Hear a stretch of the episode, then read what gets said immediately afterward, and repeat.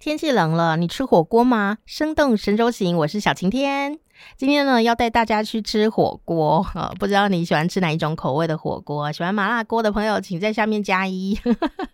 或者是你喜欢什么天香蒙古锅、哦哦、现在流行什么锅呢、啊、我们都是坐在一个火锅店里好好的吃火锅啦，或者是坐在家里面好好的吃火锅。在台湾的便利商店呢，也有这种一个人的火锅，你可以微波、哦、就可以在家里面可以吃哦。那最近呢，这个美食之都、啊、成都呢，推出了一个别出心裁的城市观光巴士哦，最近啊，台湾也有推这个双层的观光巴士哦。我在看这个菜单的时候，觉得它没有很便宜。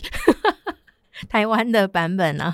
然后上面吃的都是一些欧欧洲料理啦哦。那但是呢，在这个成都啊，呃，这个观光巴士非常特殊哦，很红的这样的一个车体，然后上面呢有熊猫、哦、我们这里有一只熊猫。然后呢，最惊奇的地方啊，就是在这个观光巴士上面吃火锅耶。你有想过吗？那当然，第一个很多朋友就会想到说，那它会不会呃整个泼洒出去啊，或者是是不是呃这个会喷溅啊之类，会不会有危险啊？哦、呃，事实上呢，它开得很慢哦。这个观光巴士呢，就会带你绕游这个成都呃非常有名的潮流景点，然后大家呢就可以在这个呃这个观光巴士上面呢就可以吃麻辣锅。那它的速度时速大概是二十公里哦、呃，非常的慢哦。呃很悠缓的带你逛，大概会有一个半小时，你可以慢慢的吃这个麻辣锅，然后一边行动一边呢就可以看这个景点。我觉得这是蛮有趣的一个经验。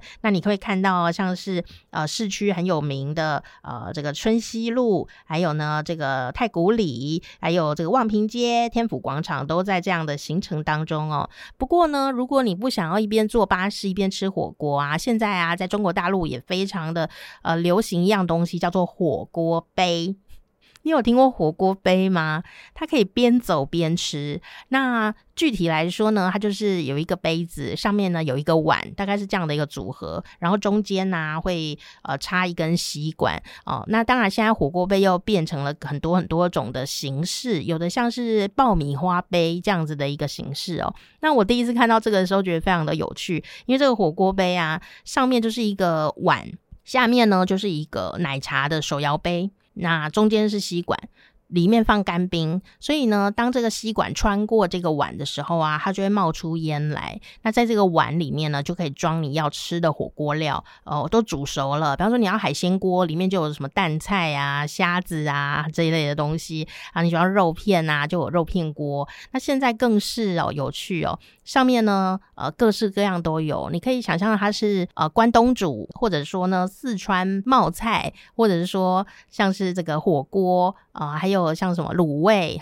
的大集合，就可以这样想象。有人上面就现在都放那个一串一串的东西，所以拿起来更容易去吃它。那吃累了呢，你还可以用吸管、哦、直接吸下面的饮料来喝。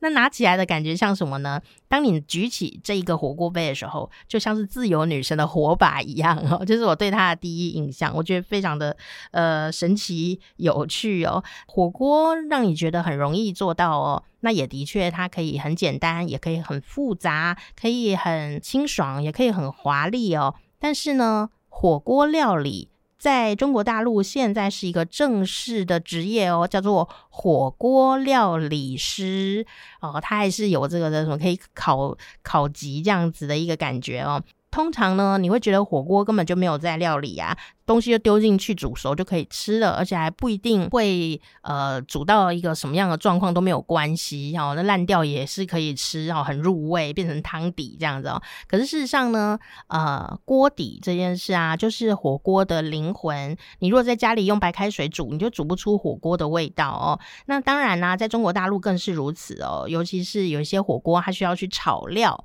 那可是从炒料的师傅变成一个呃火锅料理师，那当然还是要有一些晋级了。那你知道吗？这个炒料啊是非常费功夫的、哦。它除了呢每一样新香料呢要下锅去，首先它要按照顺序放，好、哦、不能够一起放。这个烹调很重要的一件事就是不能一起放。那有一个顺序啊、哦，一个顺序下去了以后啊、呃、要拌炒，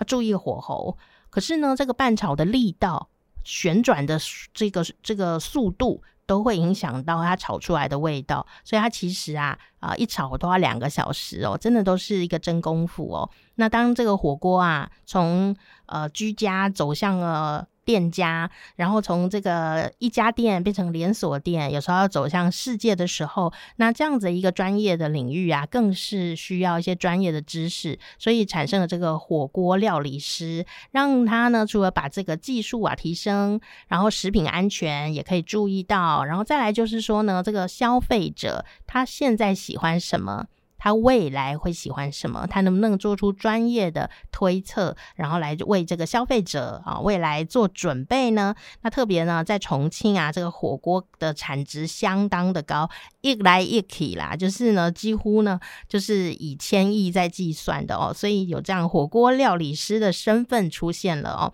说到火锅啊，我们一起来聊聊火锅的历史吧。啊，商周的时候呢，有一种炊具哦，叫做鼎，就是呃一言九鼎，问鼎中原的那个鼎哦。那鼎呢，那不是随便的时候可以用的，它其实呢就是在祭祀的时候啦、啊，哦、呃，它呢就会把啊、呃、这个牛肉啊、羊肉啊这些食材呢啊、呃、来放到这个鼎当中呢啊、呃、来烹煮哦。那到了这个秦汉时期的时候啊，也会把鸡肉啊、猪肉啊放在沸水当中，哎，稍微煮一下哦。那当时就有留下叫做灼鸡。哦，灼通常就是讲洗东西的那种跟水有关系的哦，灼鸡、灼豚，豚就是猪肉咯，就有留下这样子的一个文字记录哦。不过呢，这些都还不是像现在的火锅哦，哦我觉得最呃开创火锅性的呃一个火锅开创者，可能是三国啊、呃，也就是后来呢啊、呃，他也当了皇帝哦，他的这个就是